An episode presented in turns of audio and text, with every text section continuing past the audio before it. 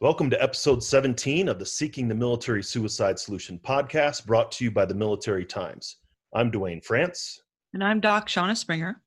And we'd like to thank you for taking the time to learn more about suicide in the military affiliated population. If you think you know somebody who might like to hear the show, share this episode with them, tag them on social media, send them an email, or just tell them about it. You can see all of the shows by going to veteranmentalhealth.com forward slash STMSS.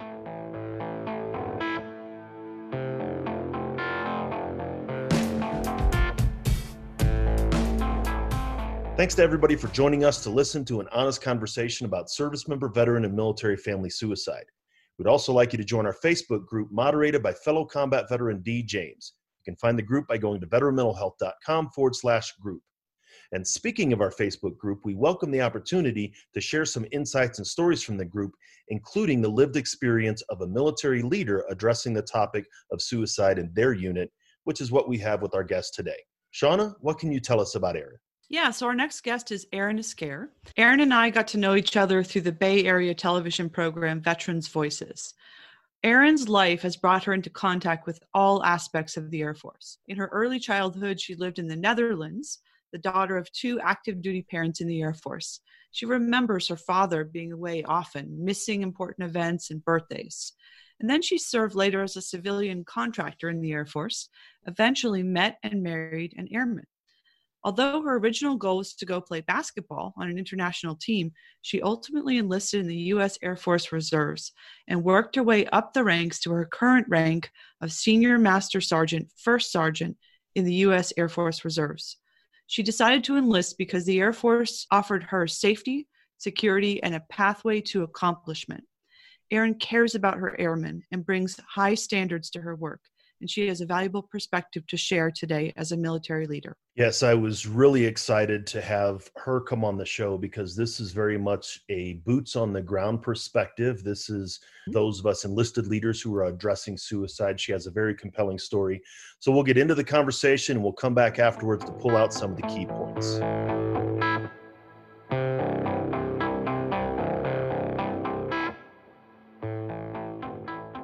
From your point of view, what have you seen has been effective in maybe addressing someone who's in a suicidal crisis down on the individual level? So, on the individual level, what I've seen and just in my role as a first sergeant is some people just simply want to be heard and heard without judgment because sometimes they feel a little alone about the things that they're contending with. And so if they bring it to the forefront to other people, it's almost like they get embarrassed or, or, they're ashamed to bring to the forefront some of the things that they're contending with, whether that be personal or, or with relationships just speaking on my own part, during my time of being a military spouse, while I was also a military member, I was very ashamed to share some of the things that were going on in my home. So, like, I would go to my military duty weekends for the reserves. I'd be one way there because it was my escape, and then I'd go home and I'd be in a very dark place. And so, everybody needed me to be the strong one. So, at the UTAs, when I'm there on my reserve weekends, I'm plowing away being the strong one that everybody else leans on. Then I get home and I'm back in my weakened state. And so it was very embarrassing for me to have to come to a point where I talked about some of the things that were going on in my household. And I had to bring it to my leadership's attention because I was getting ready to deploy and there were threats being made and all kinds of stuff. So, really, people just want to be heard, know that they're not alone. And what's been helpful for me as a first sergeant is honestly just sitting down and talking through and allowing members to talk. Like I said, sometimes they're just embarrassed and they don't feel like they have a safe space to talk. Well, and, and this is sort of a barrier in that equally we want to be heard and equally we don't want to talk, right? So right. we have this embarrassment, whether it's this military mindset or mm-hmm. we have to portray a certain image as a leader in the military that we have this way that we should be and then we have this way that we are we want right. to talk about it at the same time we don't. So right. that's a paradox that needs to be resolved. Right. Right. Good god there's a lot of humility right that has to come with that. And that can be very scary for people. So i'll tell you one of the very first situations that I had to handle as a first sergeant wasn't even from one of the airmen that was assigned in my unit. It was an airman from my previous unit where I wasn't the first sergeant. But the first sergeant of that unit knew that myself and the individual that was in crisis had a really good relationship. And so now that we were both first sergeants together, she called and said, Hey, this person is in crisis. Now I will tell you, it shocked the heck out of me because the person was an officer, somebody who we absolutely thought, gosh, you know, they're a little higher up in the ranking chain.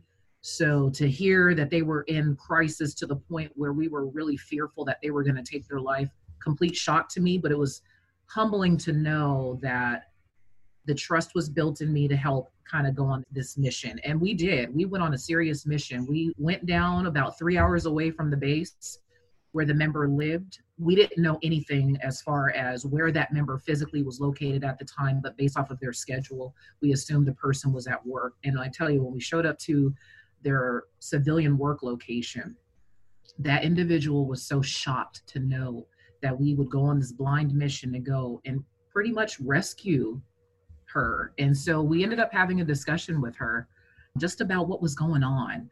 And it took a lot of humility for her as an officer to talk to two senior enlisted members who she had a lot of trust in, but you know, we didn't see that side of her during the times we were serving with her. And so that was huge, you know, for somebody who we considered somebody kind of higher up in the chain that we figured probably has it all together, but really doesn't humility played such a huge part there and that really um, helped me as i maneuvered through some more of the suicidal ideations i was dealing with some of my other airmen moving forward. It doesn't matter your rank it doesn't matter your age or your level of experience or your level of education. This impacts everybody. So this touches on something that I think Kim Ruocco and I talk about in their episode, and sean and I have talked about is this passive resource delivery. You did not send her a message on Facebook and say, hey, reach out if you need to, right? You mm. didn't say, call me if you need it. Like you jumped in a vehicle and you went and you did something. Right. Would the passive resource offering have worked in this case, do you think? In this case, I think we were kind of past that because I think prior to me getting involved, there had been those reach outs where, oh, if you need something, because it was like the, the first sergeant for this individual at the time kind of knew something was brewing just based off of conversations they were having. And there were those instances where, you know, well, you know, let me know if you need anything. I'm going to keep checking on you. But there was just one thing that that member said to that first sergeant that triggered the first sergeant to say, we are done talking here. It's time to act so those things had been happening prior to, but it was just one thing that she said that said, we are now delving into a really, really critical time where she may actually carry out a plan. And we don't want that. We don't want her to feel like this is the only way that she has. Hence, us getting in this car blindly, not really knowing what we were even going to face. Honestly, we are just kind of being led by faith because we didn't know if we were really going to be able to see if she was at the location that we were thinking. We were we were prepared to drive around that entire town because it's a smaller town in California and just see if anybody had seen or anybody had known kind of her whereabouts. So, but yeah, leading up to that, there were those instances of, hey, you know, let me know if you need anything, or vice versa. I'm going to keep checking in on you. Right, but then there's this sense, like you said, there's you know, if something strikes a wrong note, mm-hmm. something that that mm-hmm. sense in the gut that just is like, you know, yep. hey, maybe there isn't, you know, eh, we've both been in the military a long time. Maybe 15, 20 years ago, we'd get that.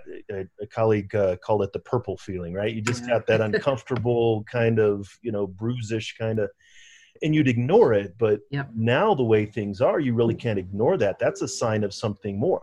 Yes and whew, just thinking about so I had mentioned earlier my previous deployment, my last deployment was in 2018.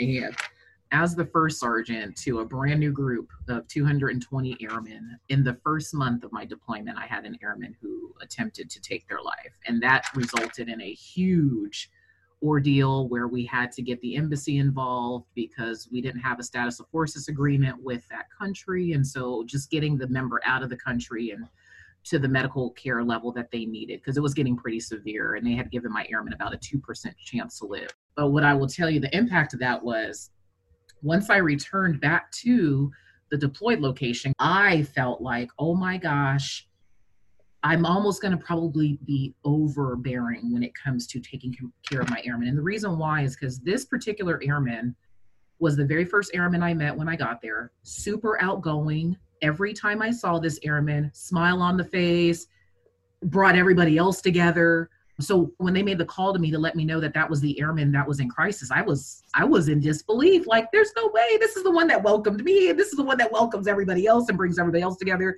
So the signs really weren't there, and so I started feeling like, oh my gosh, did I miss something? I'm a leader. They train us all the time to look for these hints and these clues and these mannerisms and these phrases and these behaviors. Where did I miss the boat? and so I felt like when I got back, every single airman now, I was like on them. I wanted to know everything about them just in case. I didn't want to miss any signs.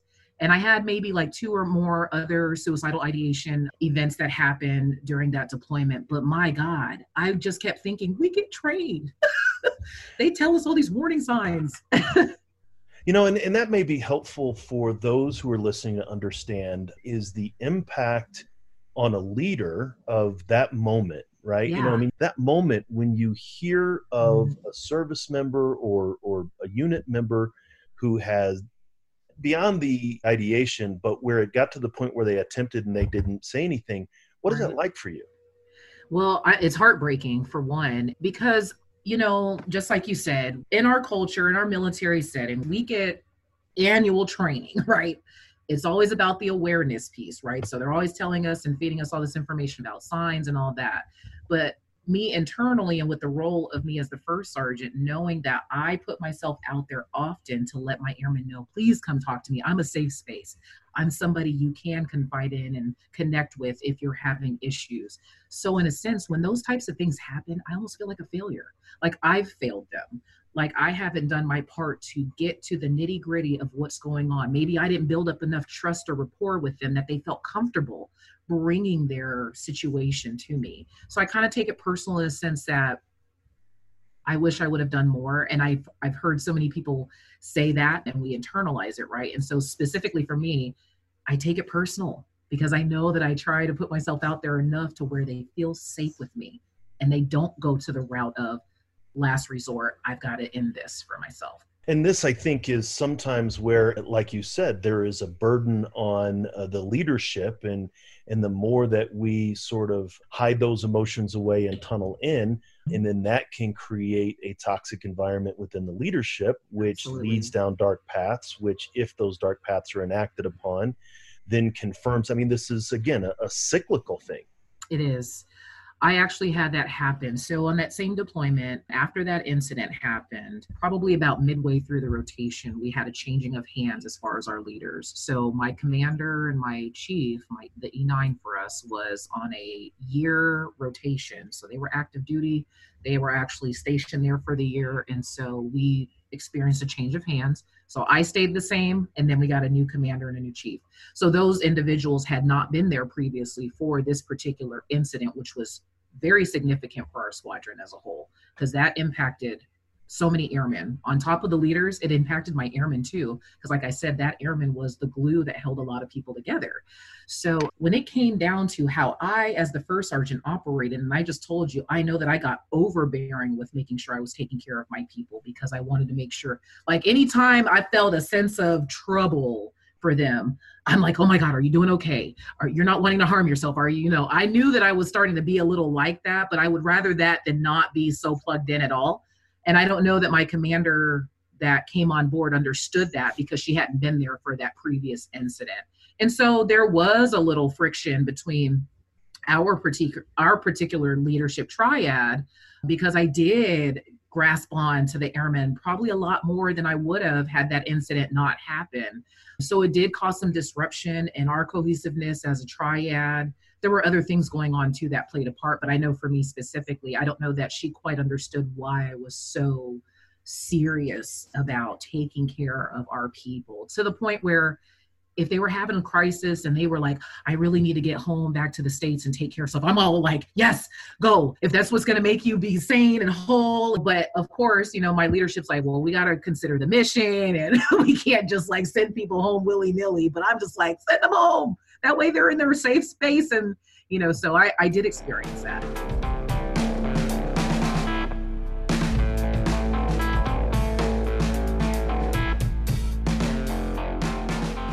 This is Doc Springer.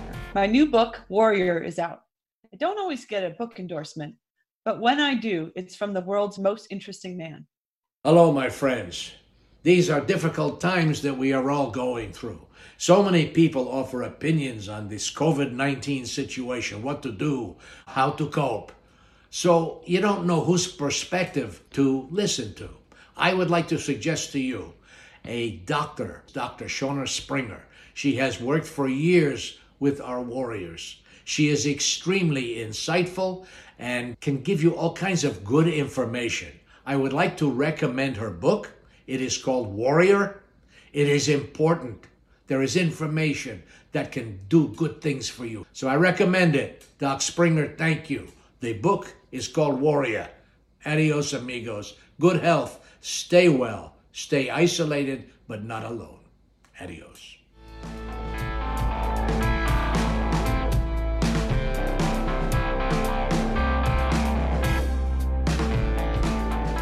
That's interesting. That's something that I hadn't considered from a increasing the stress standpoint, although I did see it as a leader in that we move a lot in the military. And so I hear these stories of soldiers that come back from a deployment and they're the hero of the battle and they're, they're this great thing. Then all of a sudden, we know what happens after a deployment. Units leave and change command. So now you have a new commander and first sergeant that come in. Yep. Don't see this particular service member as the hero. They see them as somebody who drinks too much and Right. creates the problems, and and not considering what that stress is. And and that's happening all over the place. Yeah, yeah. I have definitely seen that too. And so, as we know, as a military culture, we've got to be prepared for change because it's never going to be the same two people in a room for a long period of time. And I think the part too that kind of made it hard for that particular situation was the inbound commander and the outbound commander were not able to have a proper handoff, delay in travel and all that. The, plan was for them to be there at least a, about a three to four day window of time where they could hand off things and all that. but delay of travel caused that not to happen. So then there was that break of I can't really express to you how this impacted me face to face. We can't really have a, a real discussion about it because you're in transition traveling. You are, here's a notebook of things that happened. Talk to the first sergeant. so that changing of hands and that transition we know happens all the time in the military and it you already know it takes a, t- a period of time for people to gel and mesh and understand each other's roles and understand each other's stances on things. So when you have something already like that at the forefront of you all's cohesion that's hard. That's hard to maneuver around and gel together even though we are taught that because we know that transition happens all the time in our leadership chains Yeah, you know, and that makes me think of my first deployment to Afghanistan. I was coming back from block leave and got a phone call from the guy who was like, Hey, I'm taking over your platoon. I need to know some stuff. I'm like, what? give me five quick things you And I can went- tell me and I went into our sergeant major and I was like, What is this? He was like, Oh, yeah, I'm putting you over here as a first sergeant. I need you to take over this company over here. And that guy's Wow. already been in the seat for a week. And I'm like, You know, and, Wow. and, and this is, and and everything happens immediately and, and very quick after a deployment, especially in the the middle of the height of the deployment, because yeah. you knew you had 12 months 18 months at the most before you were deploying again and so i mm-hmm. think that's a, a critical point especially on active duty that maybe mental health professionals who are listening to this they may not be aware of that and what Yeah. that kind of chaotic lack of continuity can do Yep. On individuals but but even on units and that just adds more stress and the more stressful things that occur the more likely things can be when it gets to a suicidal crisis Absolutely. I can't echo that anymore because I see that often. And in the midst of that transition, turning point, you have all these different levels, right? You have your senior leaders, you've got your mid level folks, and then you've got like your most junior airmen or your most junior enlisted. And everybody's trying to gel together and everybody's trying to figure out who does what around here, aside from just doing what their actual job tells them that they need to be doing. And not everybody catches on as quickly, you know, especially when it's thrown together so quickly, right? Just like you said, you got whisked away and thrown into a whole nother, you know, company without even really having like this whole build up to it, you know. So we're always on the mend where we have to be flexible, right?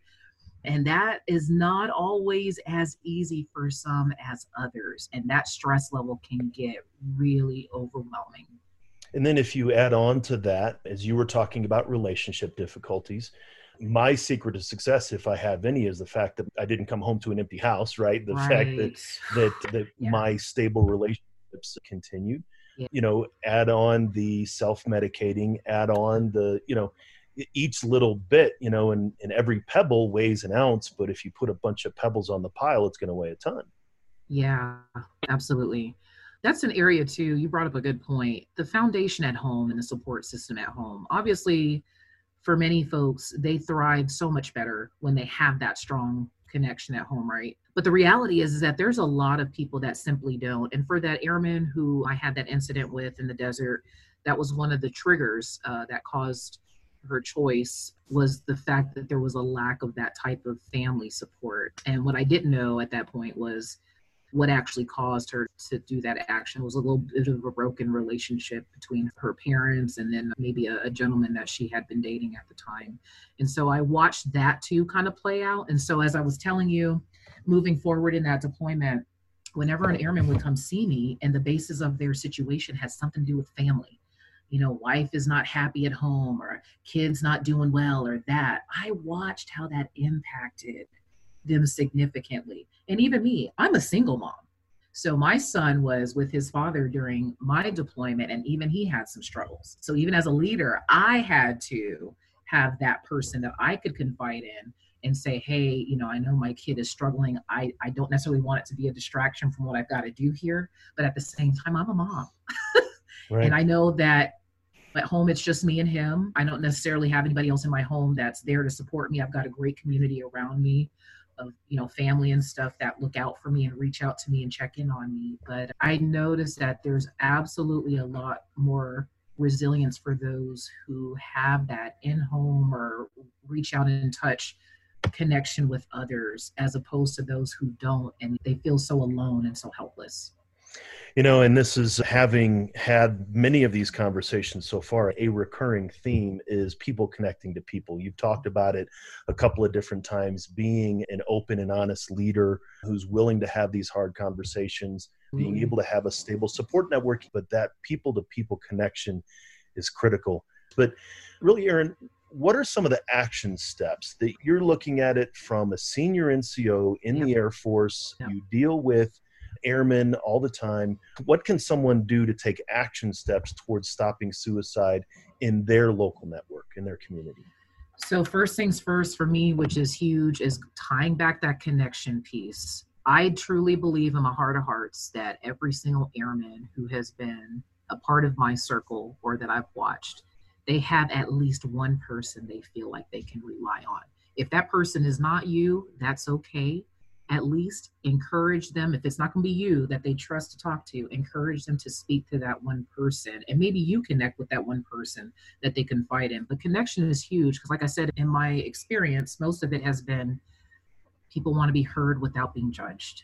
And they want to know that they're relating to somebody else and that they do matter. And some other action steps too is not just those blanket you know let me know if you need anything be more intentional about that. Not just say it, but do it. My airmen know that if I say I'm going to check in on you, they're getting a phone call, they're getting a text, they're getting a something.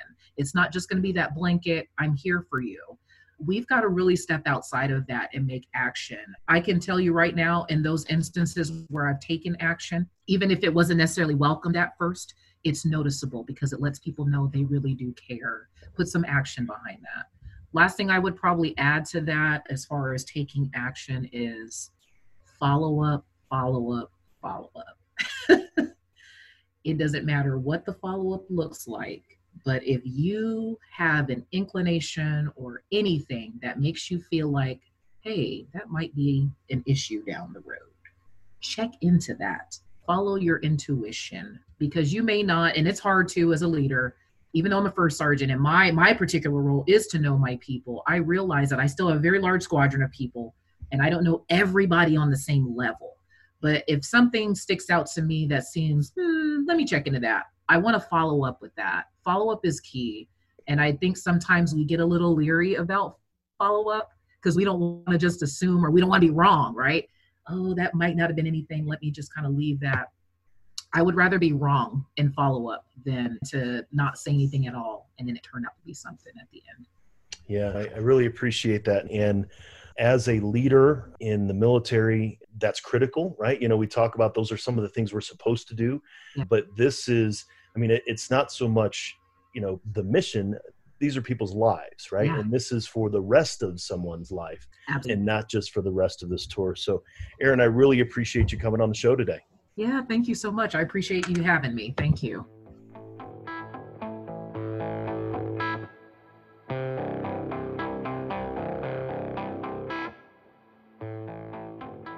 like I said, I really enjoyed having Erin on the show, and you can hear it in her voice how important this subject is, and it's important yes. to all of us. But I think it's really necessary for us as we're talking about seeking the military suicide solution to get some of the end user perspective. Absolutely. You know, Erin captured this feeling that other military leaders have also shared, usually in private ways. So this took a lot of courage, and it's worth emphasizing after a completed suicide or an attempted suicide, good leaders often struggle with a sense that because they didn't see the danger someone was in, that they somehow must have failed.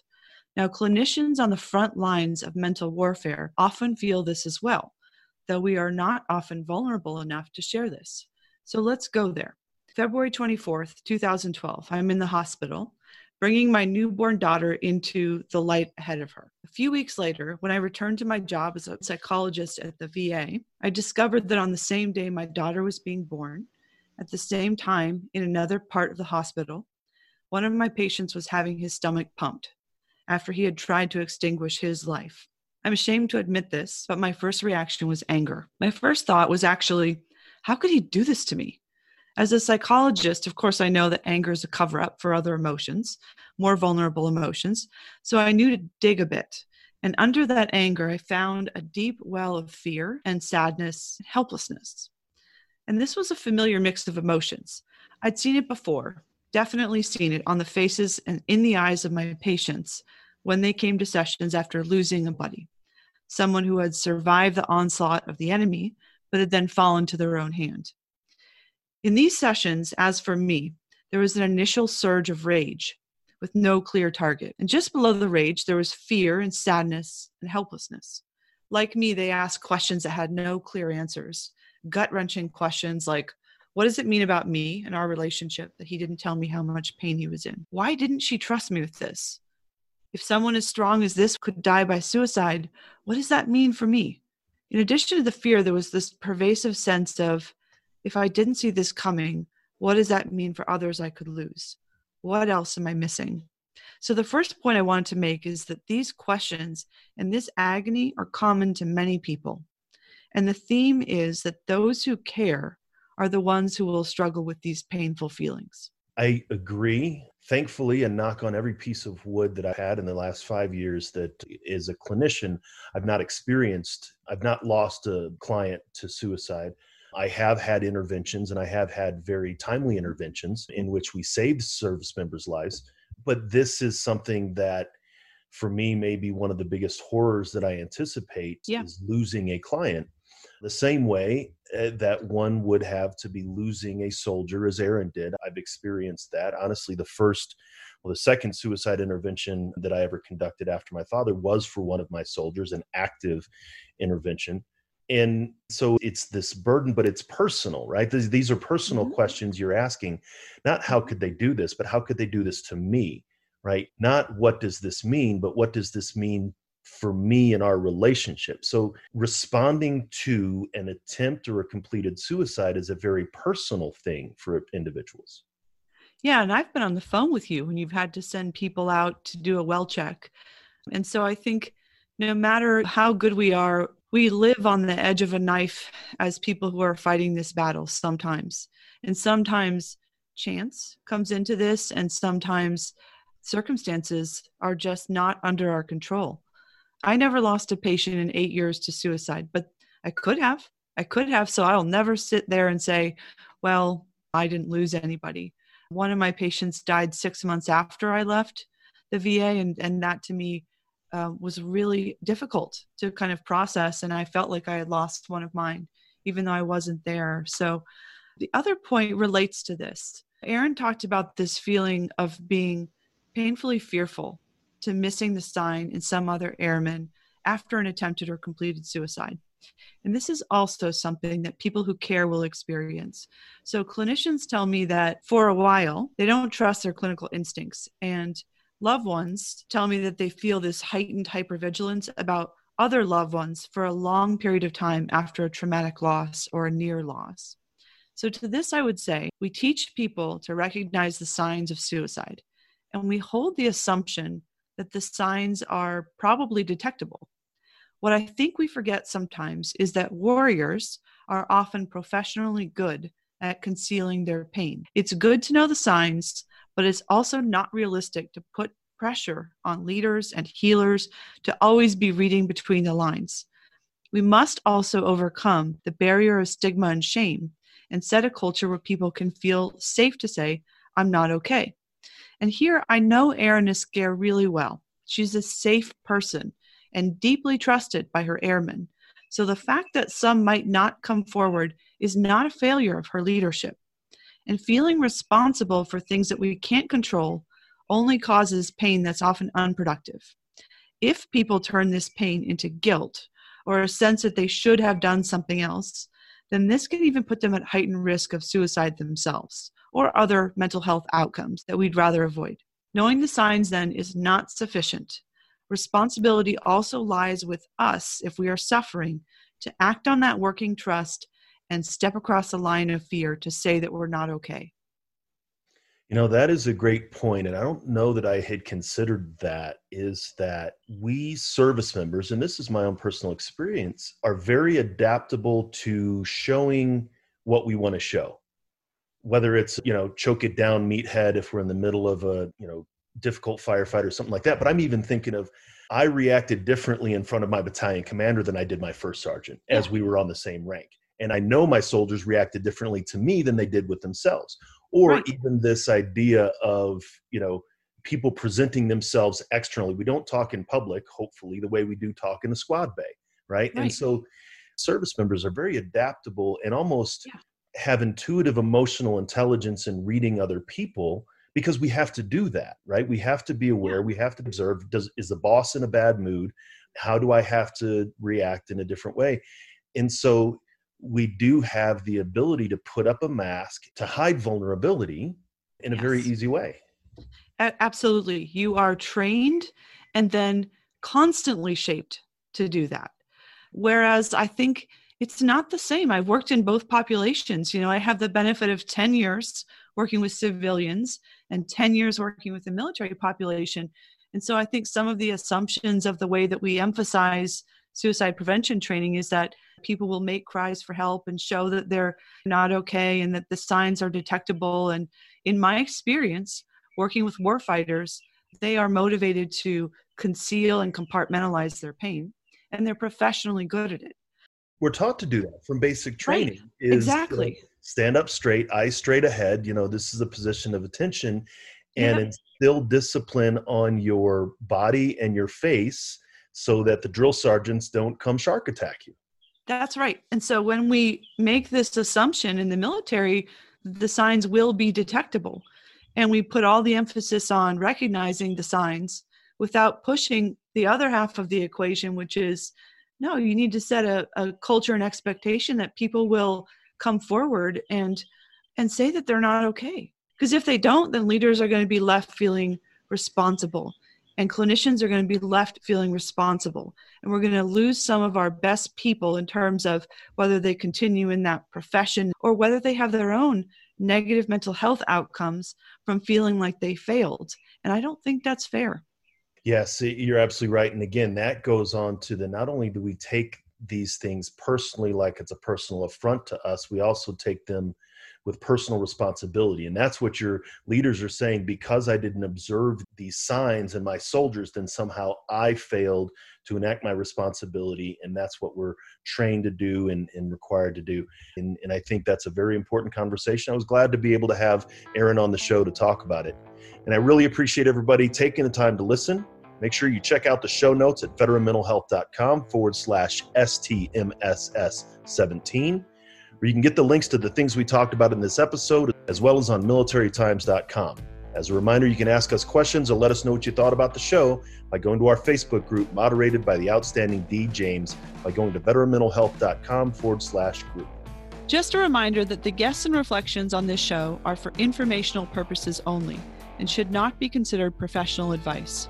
While Duane and I are mental health professionals, we are not your mental health professionals. We always recommend that you discuss these things with a licensed clinician. And always remember you can connect with the Veteran Crisis Line by calling 1 800 273 8255 and pressing 1. Chat online with them at veterancrisisline.net or texting 838 255. Thanks again for joining us to talk about seeking the military suicide solution. And make sure to follow Military Times on social media to keep up with the latest shows. Join us next time for another great episode. And until then, remember, you're not alone, ever.